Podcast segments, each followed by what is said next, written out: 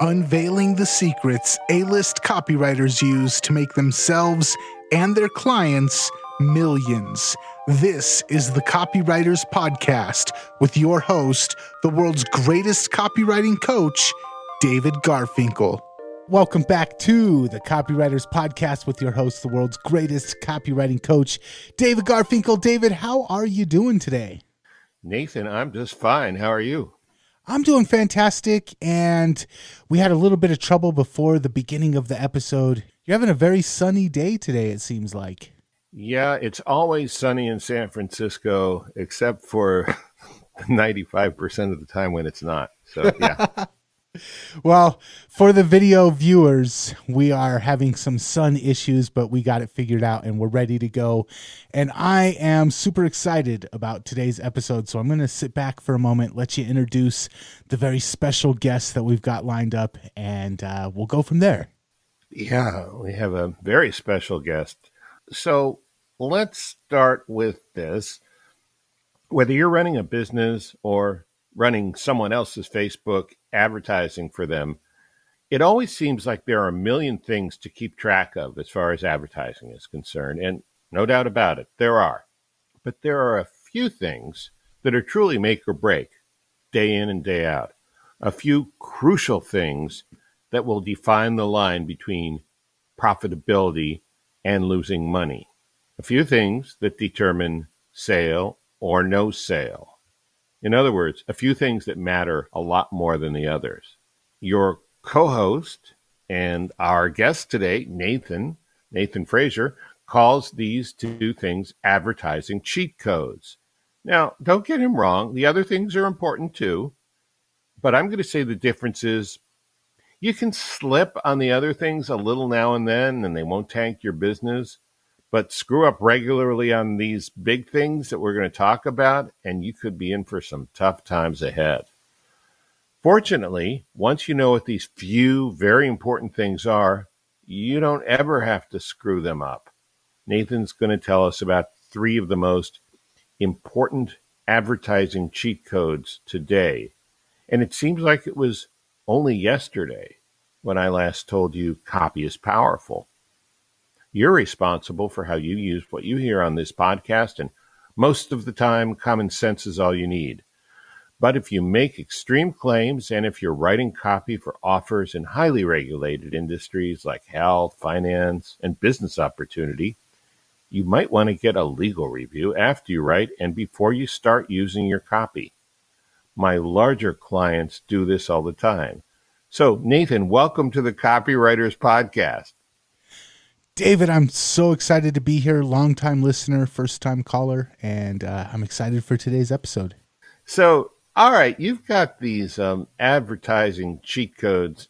Um, do you want to talk a little bit about, before we dive right in, could you talk a little bit about how you came up with them? And did you see people start businesses and then, you know, tanking them over and over again? Or, or is it just like people working so hard and ending up at the end of the month with no profit? I mean, what was it that informed and inspired you to do this? Two things. Number one, and we're going to actually talk about one of them today in this episode, just wanting to have fun. I feel like advertising and marketing, it's stressful. There's a lot on the line as a copywriter because you're getting paid based off of your results. And a lot of times we lose sight of how fun advertising can be, how fun marketing can be, how creative and inspiring it can be. So I kind of wanted to have fun with my own advertising. And that was a big part of why I kind of went with like the video game cheat codes theme for these advertising cheat codes.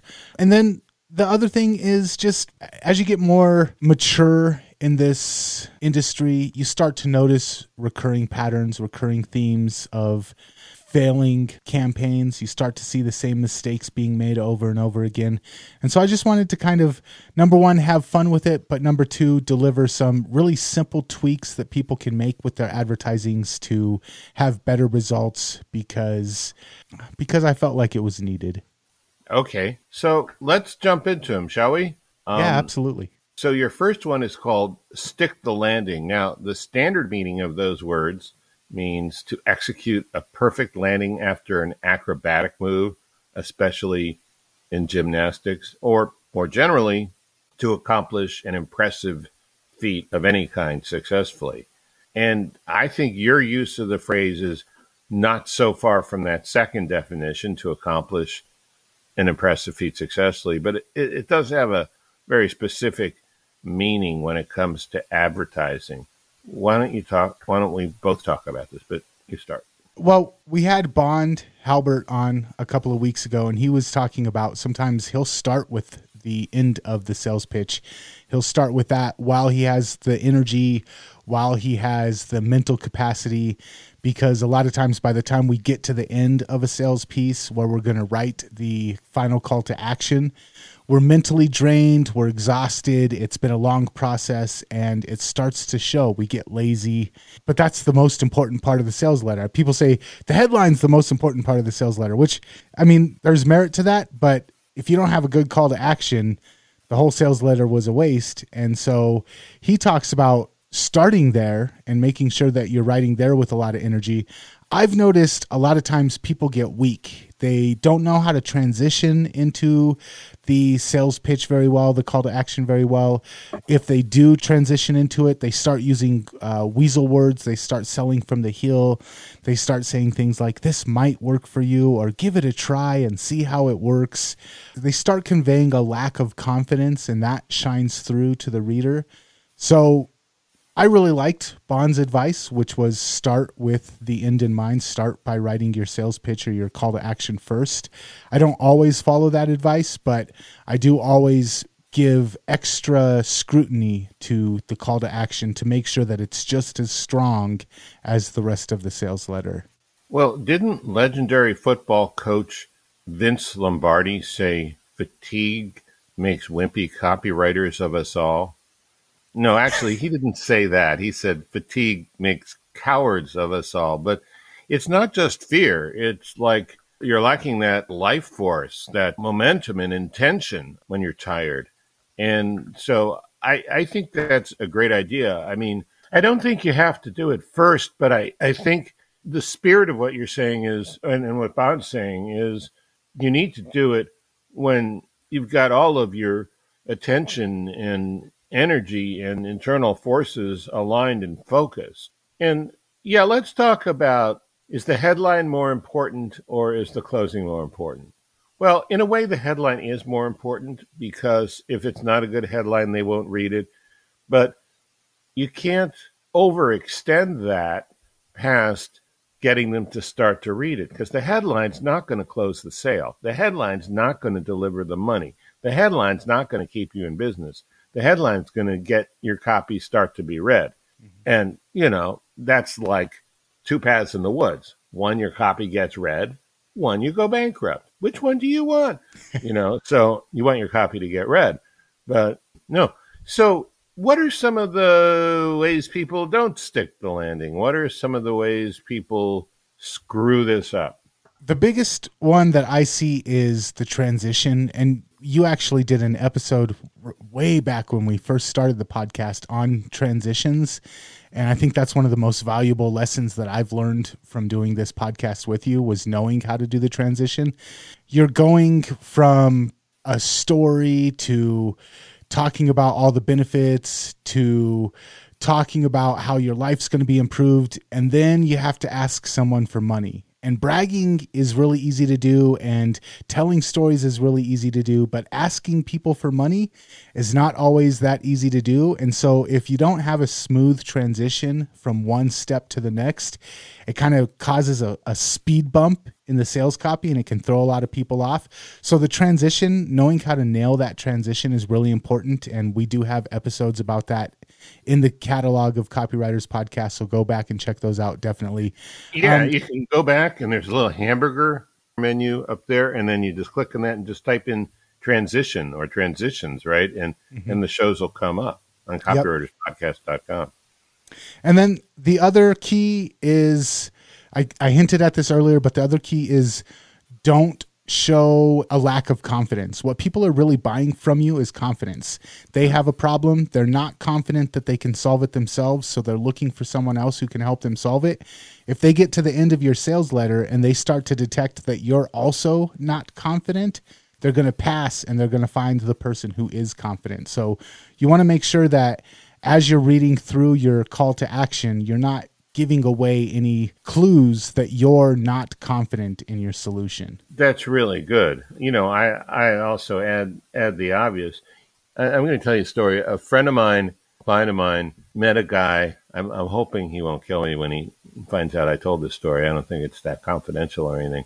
Um, he told me in Manhattan, in New York, he met this guy who was like, and this was like a long time ago, like 40, 50 years ago, maybe but he met this old school guy who was a great salesman, greatest salesman he ever met.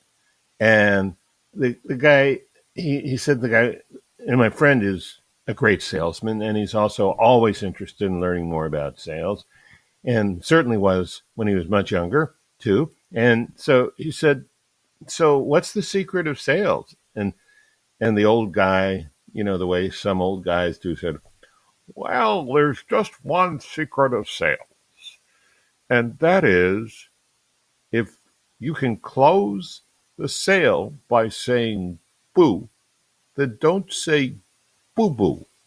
Mm. And I yeah. think that's good when you're face to face with the person.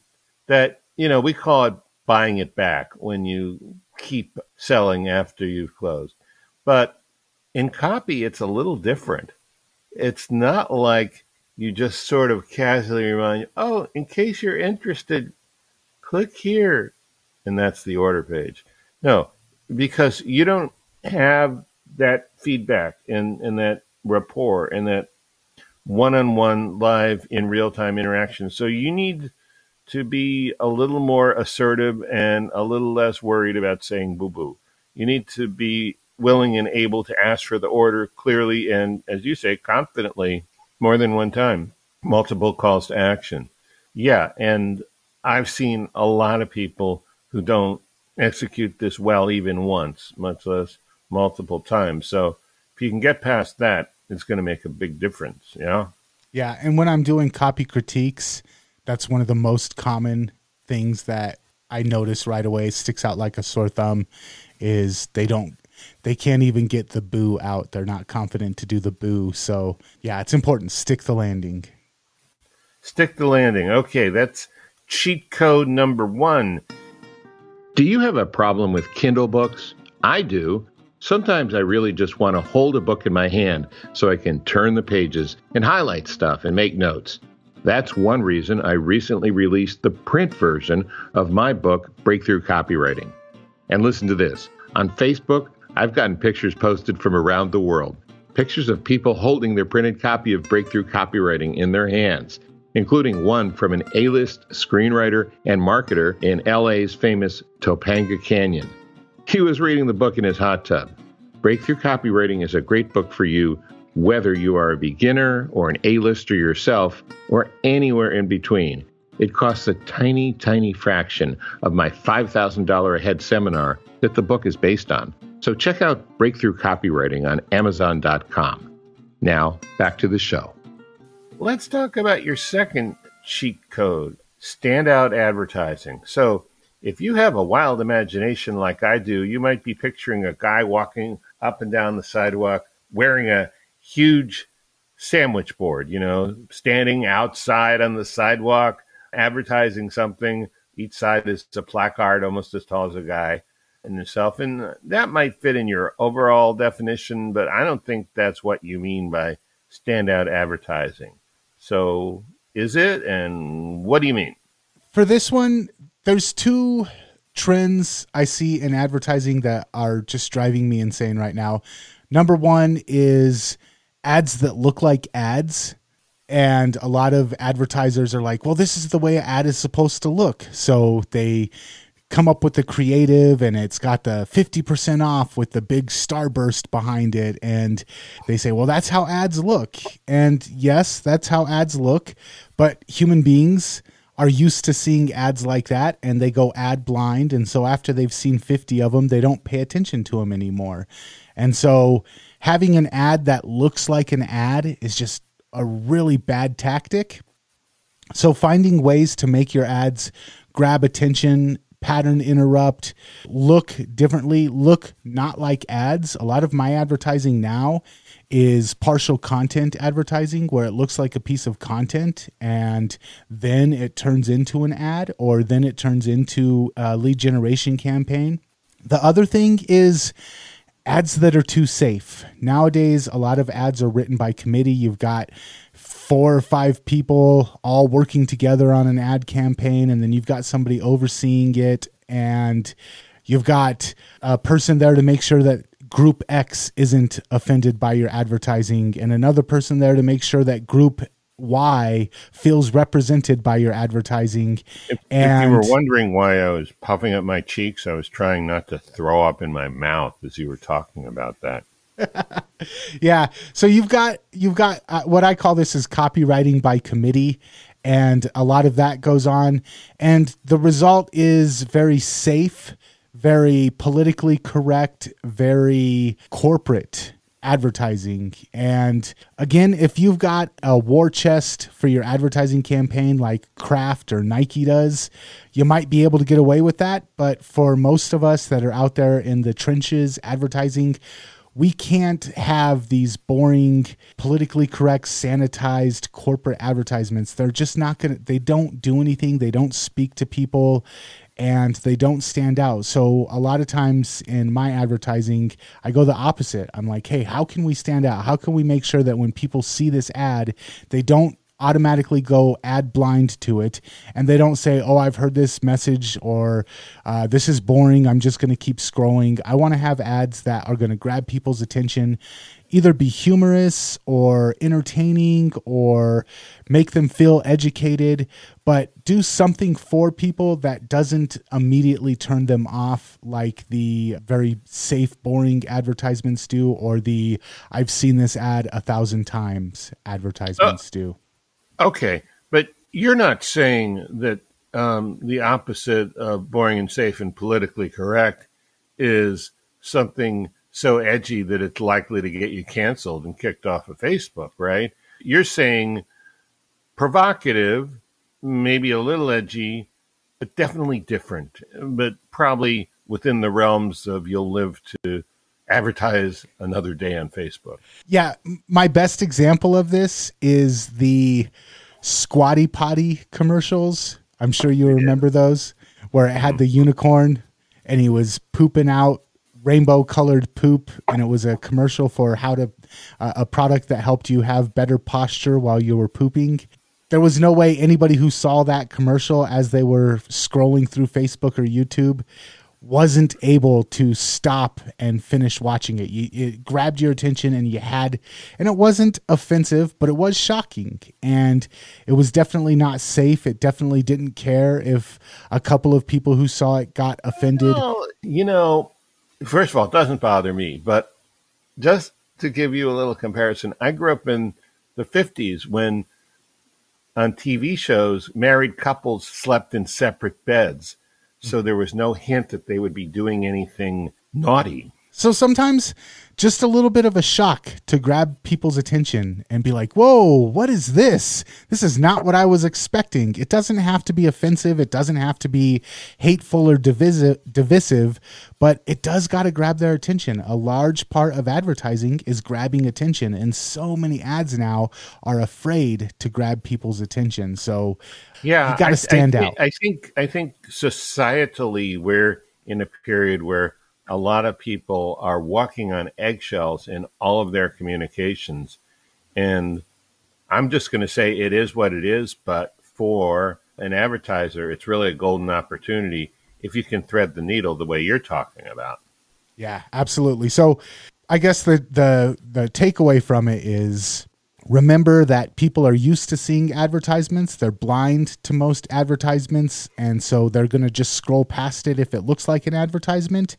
And boring, safe, cleansed, sanitized advertising, that doesn't inspire action. Boring doesn't inspire action. So, at the very least, spice it up with a little bit of shock value, creativity, humor works good if you are able to tap into that. But just make sure that it doesn't look like an ad and it doesn't bore people to death. Agree. All right. So thank you for that. That's good. Let's talk about your third cheat code, which is sounds a little salacious to me. Big, beautiful back ends. Now, I'd like everyone to put their mind out of the gutter because Nathan is talking about something other than what you're thinking of right now.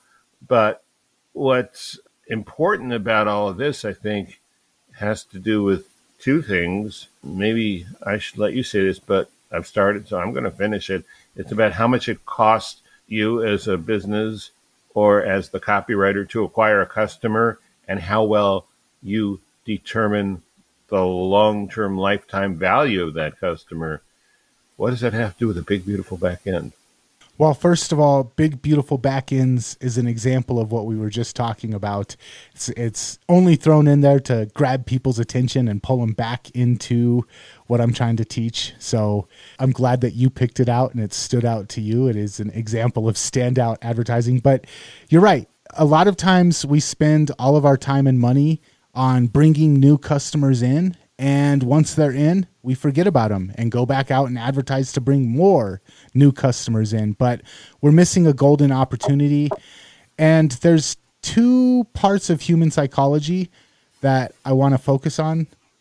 Number one, people want to have a sense of confidence that they made the right decision. If somebody buys a place, if a guy goes out and buys a PlayStation 5, he's going to be quick to call his best friend and be like, yo, I just got a new PlayStation 5 because he knows his best friend is going to be like, that's awesome. You made a great decision. But he's probably not going to call his girlfriend and be like, yo, I just bought a new PlayStation 5 because he knows she's going to be like, yo, you're a bum. Aren't you supposed to be out looking for a job? What are you doing buying a video game? So, what we do as human beings is after we make a decision, we look for a way to reaffirm that we made the right decision. And as an advertiser, the easiest way that we can make that possible is say, hey, make that same decision again. You just bought this supplement. Why not buy two more of the same supplement?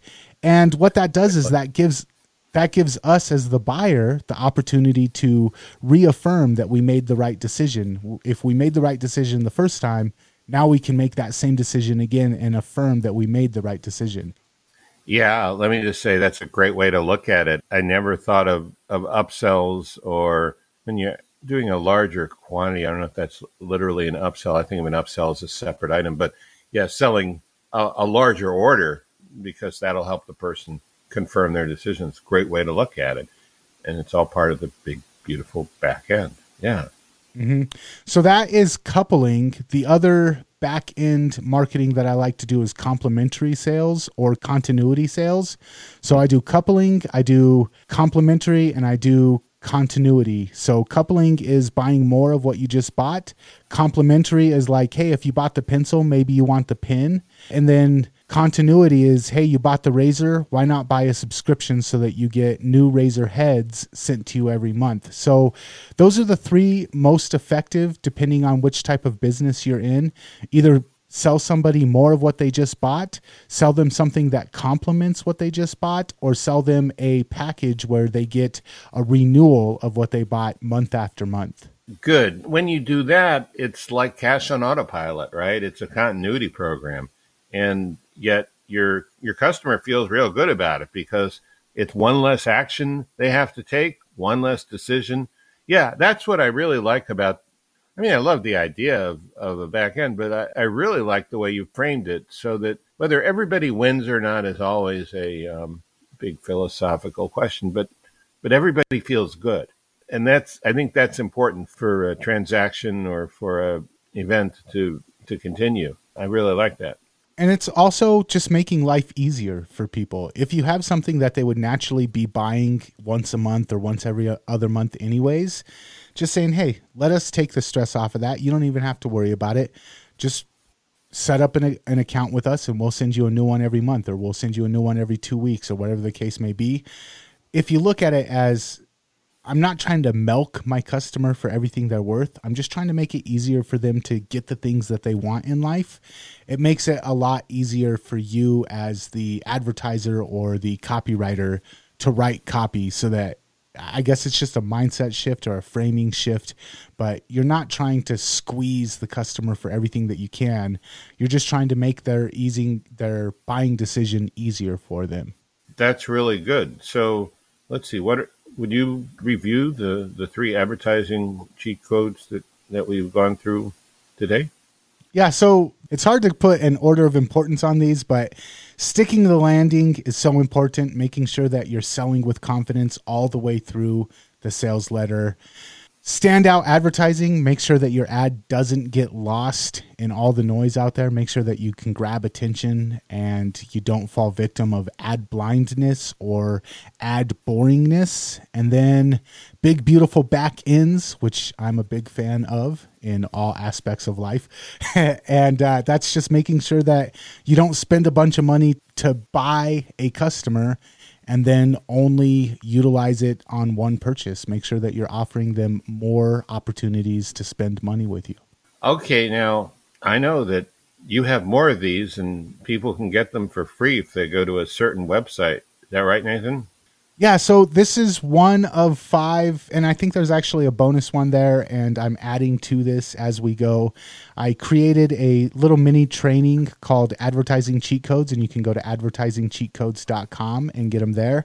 And as I'm coming up with new ones, as I find new cheat codes in my own uh, marketing endeavors, I'm adding them to this. So there's five or six of them right now. There's going to be more as I add on to this, but yeah, you can go get them for free over at advertisingcheatcodes.com. Awesome. Thank you for that. You were a great guest. Would you consider um, co hosting this thing with me? Yeah, I was really nervous. I hope I did all right. Yeah, you passed the audition. All right, awesome. David, thank you so much for giving me a chance to plug my own stuff this week. I really appreciate it. And uh, I had fun doing it. So thanks for the opportunity. And if you do get value out of advertising cheat codes and you got value out of this episode, make sure that you're subscribed to the Copywriters Podcast so that you never miss an episode in the future. And the best place to find the podcast, David? It's at copywriterspodcast.com. All right. And until next time, man, we will catch you later. See you later.